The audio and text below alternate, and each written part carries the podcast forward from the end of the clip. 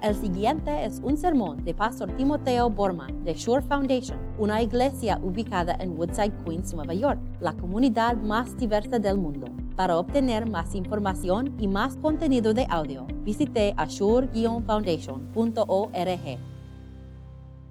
En estos meses hemos estado caminando con, con Abraham en, en, los capítulos de Génesis, capítulos 12 hasta 25. Y hoy día vamos a llegar, bueno, hemos llegado ya a, Génesis 18 y voy a leer ahora um, los versículos escogidos para este, este gran día. Estamos en la página 9 de sus boletines. El Señor se le apareció a Abraham junto al encinar de Mamre. Cuando Abraham estaba sentado a la entrada de su carpa, a la hora más calorosa del día, Abraham alzó la vista y vio a tres hombres de pie cerca de él. Al verlos, corrió desde la entrada de la carpa a ayudarlos inclinándose hasta el suelo. Entonces le preguntaron, ¿dónde está Sara, tu esposa? Ahí en la carpa les respondió. Dentro de un año volveré a verte, dijo uno de ellos, y para entonces tu esposa, Sara, tendrá un hijo.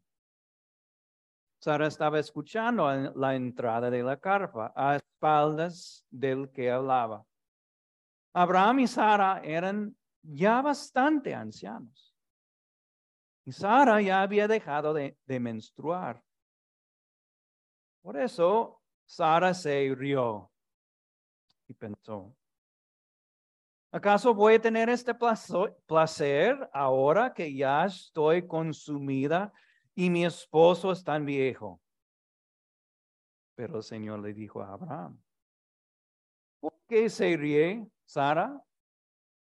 ¿No cree que podrá tener un hijo en su vejez? ¿Acaso hay algo imposible para el Señor? El año que viene volveré a visitarte en esta fecha y para entonces Sara habrá tenido un hijo. Sara por su parte tuvo miedo y mintió al decirle, yo no estaba riendo, pero el Señor le replicó, sí, te reíste. Tal como el Señor lo había dicho, se ocupó de Sara y cumplió con la promesa que le había hecho. Sara quedó embarazada y le dio un hijo a Abraham en su vejez. Esto, esto sucedió en el tiempo anunciado por Dios.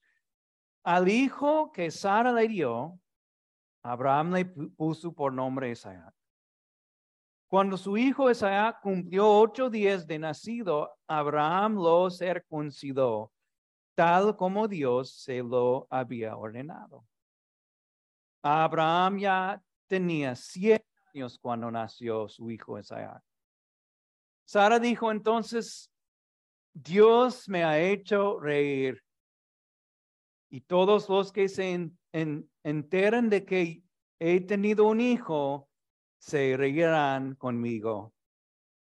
¿Quién le hubiera dicho a Abraham que Sara amamantaría hijos? Sin embargo, le he dado un hijo en su vejez. Esta es la palabra de Dios.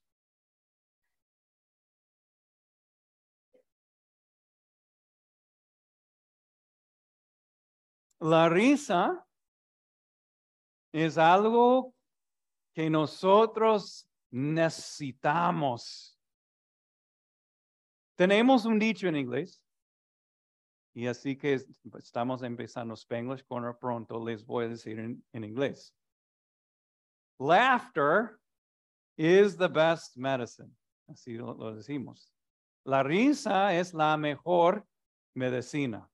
Ahora, no estoy seguro, honestamente, si es la mejor medicina, pero sí estoy seguro que es una buena medicina. ¿verdad? La risa nos ayuda físicamente.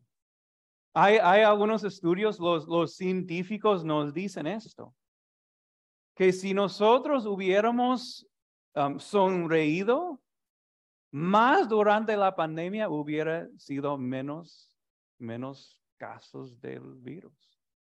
Porque la risa ayuda con lo que se llama inmunidad. ¿Pueden creerlo? O por ejemplo, si uno tiene problemas de corazón, la risa ayuda. Baja el estrés. La risa también ayuda con, con las emociones.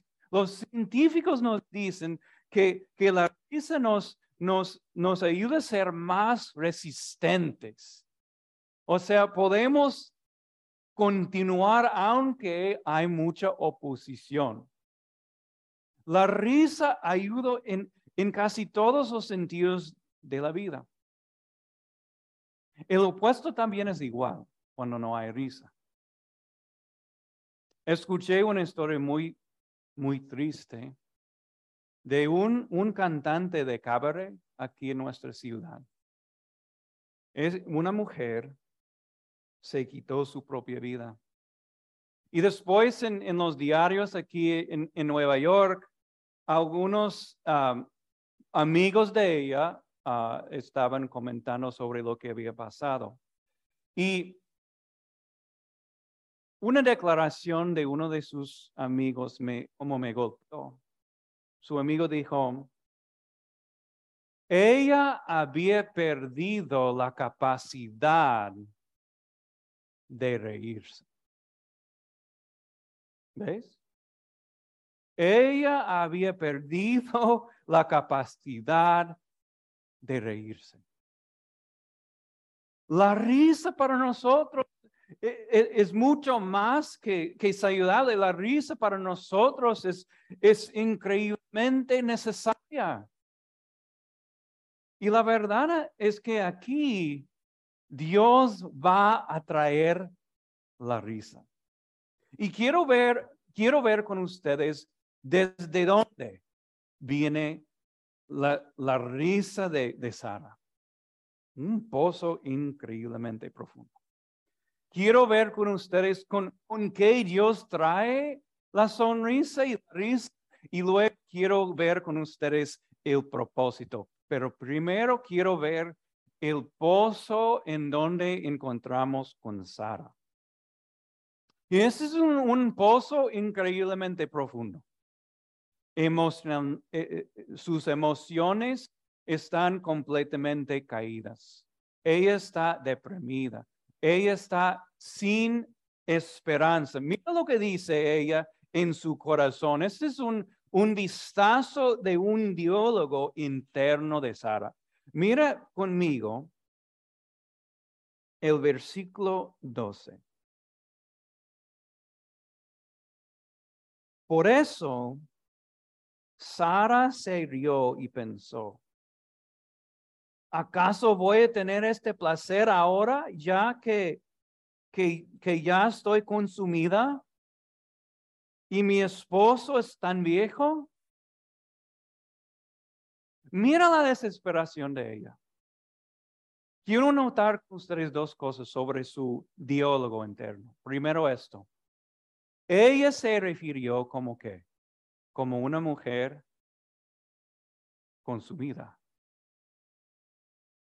Ella se sintió, o sea, ella no dijo, soy una mujer de fe que ya ha ido en el camino de todas las mujeres. No dijo esto.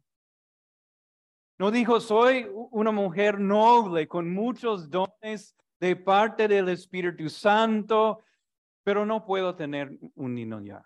No dijo esto. Dijo, se menospreció. Dijo, estoy consumida ya. O sea, estaba diciendo, no tengo valor. Soy basura. Soy como, como ropa vieja que se debe donar o, o echar en la basura. Así soy yo.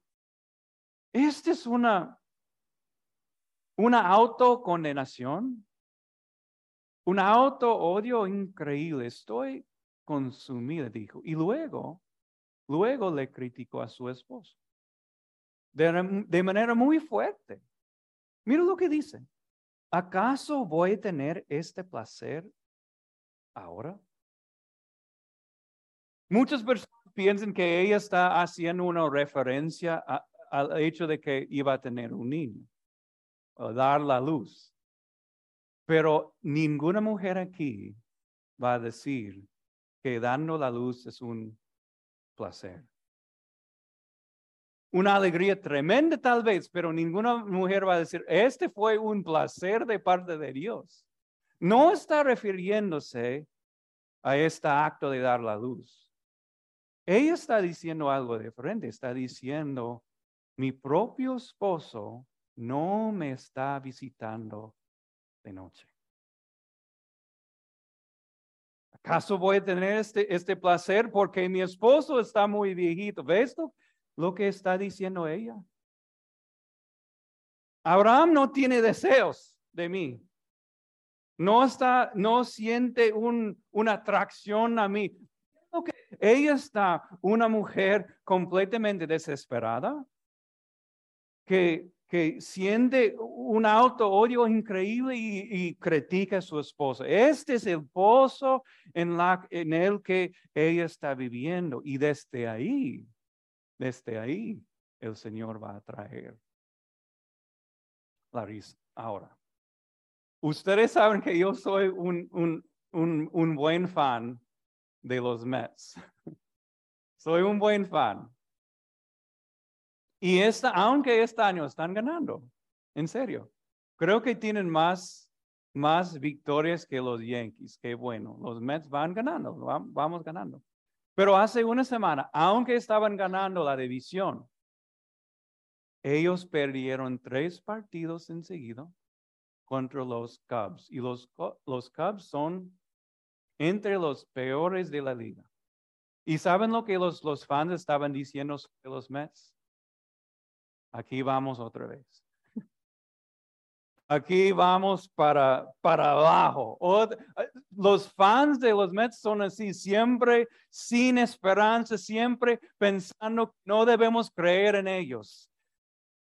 Es un ejemplo de, de desesperación. Tal vez un poco ridículo, pero ahora quiero poner mi dedo en, en la parte dolorosa de tu corazón. Porque yo creo que cada uno de nosotros, yo me incluyo, tenemos regiones del corazón donde sentimos el cinicismo y la desesperación. Hasta que cuando cometimos errores, como madres, padres o no sé, en otras vocaciones en la vida. Nosotros decimos, hice esto porque esto es lo que siempre hago. Cometí este error porque soy así. Siempre soy un desastre. Soy como basura. Mira, mire, la, la misma cosa que Sara dijo en su corazón, nosotros también, nosotros también decimos en el corazón, pero sí, señores, estoy así. Y la verdad es que no tenemos ninguna esperanza que vamos a cambiar. Ahí está. En algunas partes de la vida vivimos en el mismo pozo de Sara.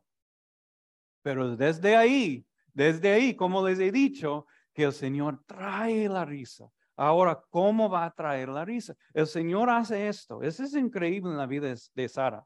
El Señor va a traer la risa con una visitación de gracia. La verdad es que el Señor le había gritado. Le había, eh, tenía el derecho de enojarse con ella. Por lo menos ella debería haber respondido diciendo, ok, vamos a ver, Señor. ¿verdad? Le había dicho, en nueve meses o en, dentro de un año vas a tener un hijo. Debería haber respondido diciendo, ok, Señor, vamos a ver. Por lo menos, ¿no es cierto? Ok, vamos a ver si estoy embarazada dentro de tres meses. Pero no. Ella respondió con desesperación y, y una risa de, de cinicismo. Pero el Señor no le gritó. Con una visitación de gracia, le dijo esto. Mira conmigo el versículo 13. El Señor le visitó con dos preguntas muy importantes. Primero dijo, ¿por qué se ríe Sara? ¿No cree que podrá tener un hijo en su vejez? So, eso es muy interesante. El Señor no repitió sus palabras negativas sobre sí mismo. ¿Verdad? No repitió, no va a hablar con ella sobre sus pensamientos negativos. En vez de esto, va a enfocar en el poder del Señor. Dijo, ¿no cree que podrá tener un hijo en su vejez? O es como que el Señor está diciendo, para mí este no me da risa. Estoy hablando en serio. Y luego le preguntó esto. ¿Hay algo imposible para el Señor? Como que estaba diciendo a, hacer, puedes agregar, puedes hacer una lista de todas las, las cosas que el Señor no puede hacer. O puedes agregar una sola cosa que el Señor no puede hacer. Porque el Señor creó la tierra y el cielo. Porque el Señor destruyó en el diluvio de Noé a todos los malvados, porque el Señor dividió el, mundo en, en la torre de Babel, porque el Señor le había hecho todo para Abraham y ser, pues, es algo, hay algo imposible para el Señor. Y Sara no pudo dar ni una cosa. Ahora,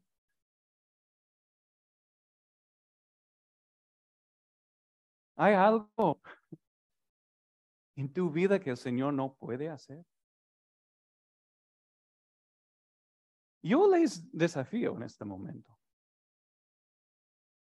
Haga una lista de todas las cosas que el Señor no puede hacer. ¿Pueden agregar una sola cosa que Él no puede hacer? ¿Hay algo? ¿Acaso hay algo imposible para Él? porque Él creó el mundo y los cielos, porque Él salvó, su, sacó su, su pueblo de, de Egipto, de la esclavitud, Él dividió el mar rojo, Él sacrificó su único hijo por ustedes en amor y gracia, Él resucitó a Jesús de entre los muertos. ¿Hay algo que Él no puede hacer? Ahora, quiero hablar con ustedes con claridad. Porque no estoy diciendo que el Señor va a hacer lo milagroso en la vida. Puede, pero no necesariamente. A veces, a veces yo creo que nosotros tenemos que ver y, y hacer buenas categorías. Y para mí, cuando hablamos sobre las esperanzas de la vida, hay tres categorías. Y la primera categoría es esto, que hay esperanzas, hay esperanzas sin fundación, sin base. E, e, esa es una esperanza sin, sin fundación, es como un, un teenager, un, un jovencito que dice, yo puedo algún día jugar por el seleccionado de Ecuador. Pero ya podemos ver con claridad que este niño no juega bien el fútbol. Esa es una esperanza sin, sin fundación.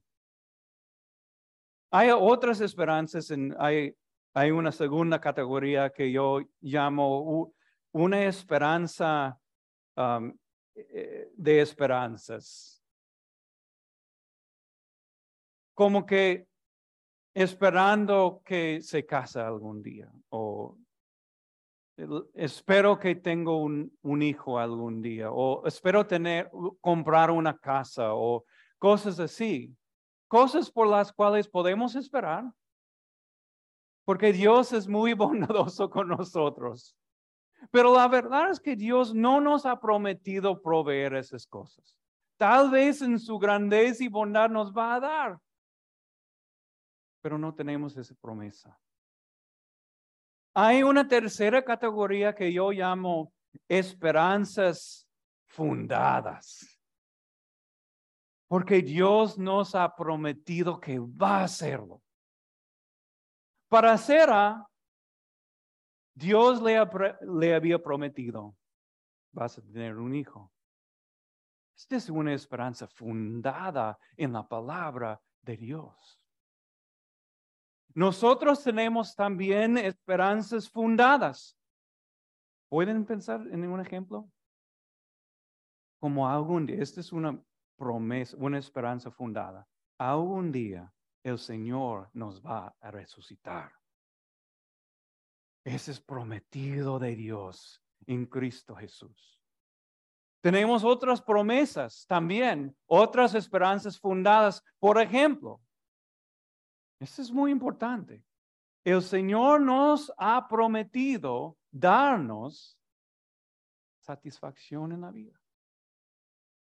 Muchas veces ahí estamos Señor, dame esto y lo otro, y, y no pensamos pedir de parte de Dios, "Se- Señor, lo, lo que yo quiero es aceptar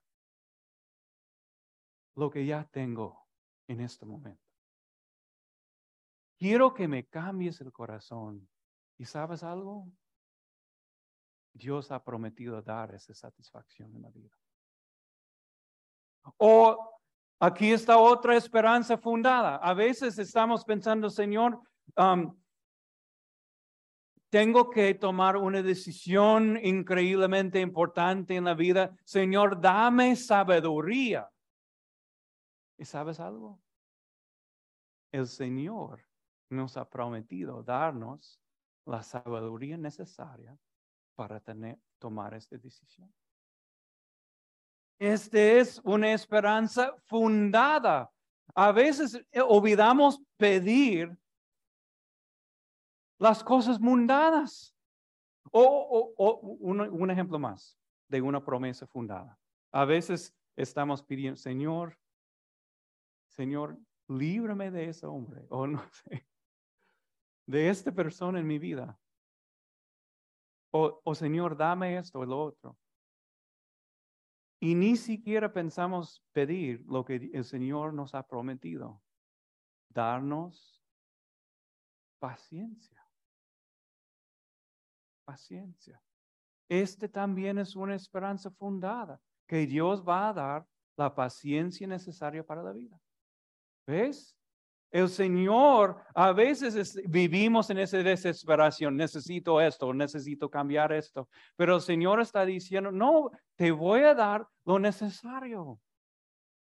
Esas son, esa es esperanza fundada. El Señor es tan bondadoso que puede darnos esas cosas. Les prometo. Ahora, ahora, quiero ver con ustedes la última parte, eh, muy rápido aquí. Vamos a ver, vamos a ver por, por qué el propósito de todo esto. El Señor ahora nos va a dar la risa. Aquí está. El Señor cambió Sara con su bondad y su promesa guardada en dos sentidos. Primero, en su relación con Dios y segundo, con sus, sus vecinos. Quiero que, que vean primero con Dios. Mira el versículo 6. Ahí está Sara con, con, con la promesa en sus brazos, en su regazo. Y Sara dice, Dios me ha hecho reír. O sea, ella está diciendo aquí, aunque dudé en el principio, Dios me dio su promesa. Me dio mi, mi hijo. Y ella había esperado mucho tiempo. Y ahora, cada vez que ella vio es, su hijo, esa promesa, pudo haber pensado, Dios es fiel. Yo pienso que ahora se engrandeció su fe, pero ella se transformó en otro sentido. Ella continuó diciendo esto, también en versículo 6. Todos los que se enteran de que he tenido un hijo, se, se conmigo. Se rirán conmigo. Ahora, a veces en el idioma, y estamos empezando esta semana a, estudiar idiomas otra vez, hay las preposiciones son bastante ambiguas. ¿Me entienden? Y también funciona igual en hebreo. So ella está diciendo esto, se rirán, puede ser conmigo, se rirán sobre mí, o puede ser, y probablemente está diciendo esto también, se rirán de mí. ¿Ves? Ella, la relación que ella tenía con sus amiguitas, con el mundo entero había cambiado. Porque a, veces nosotros estamos, ¿qué va, ¿qué va a pensar esta persona por ahí sobre esta situación? Ahora, a ella se, da igual. No me importa mucho que esta persona por ahí piense sobre mí. Van a reírse de mí, pero estoy bien. Estoy bien. Porque mi Dios me ama y me ha bendecido. Ella se había transformado completamente en su relación con Dios, pero también con su familia, con sus amigos y con el mundo. Porque la verdad es esto, es un poco absurdo. es un poco absurdo ver una mujer, con una mujer, recuerden que esta mujer tenía más de 90 años, con un bebé en su pecho. Es absurdo, eh, eh, me da risa, me da risa. No sé si sobre ella o con ella o de ella, pero tal vez no importa. Dios es tan grande y tan bueno con nosotros que nos da esta bendición. Ahora, debería, debería haber dicho esto desde el principio. No soy comediante. Pero espero que ustedes pueden ver que Dios en un sentido es un buen comediante.